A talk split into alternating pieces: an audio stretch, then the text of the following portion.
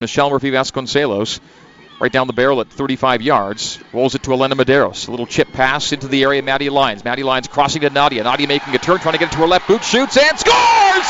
Nadia Gomes, a left footer. Left post, and the Cougars open up on top early in the sixth minute. Nadia Gomes. That's certainly the early start BYU was looking for. Maddie Lyons does well. She gets to that inline, and it's that cutback we mentioned in the pregame. Find Gomes just hanging out there on top of the six. She has to beat a couple defenders, make a couple people miss with her left boot in that area. You'd bank on her to score, and she surely does that as she puts it to her left, left-hand corner of the net. It's an early, early start for BYU, and that's the sign they want to see tonight.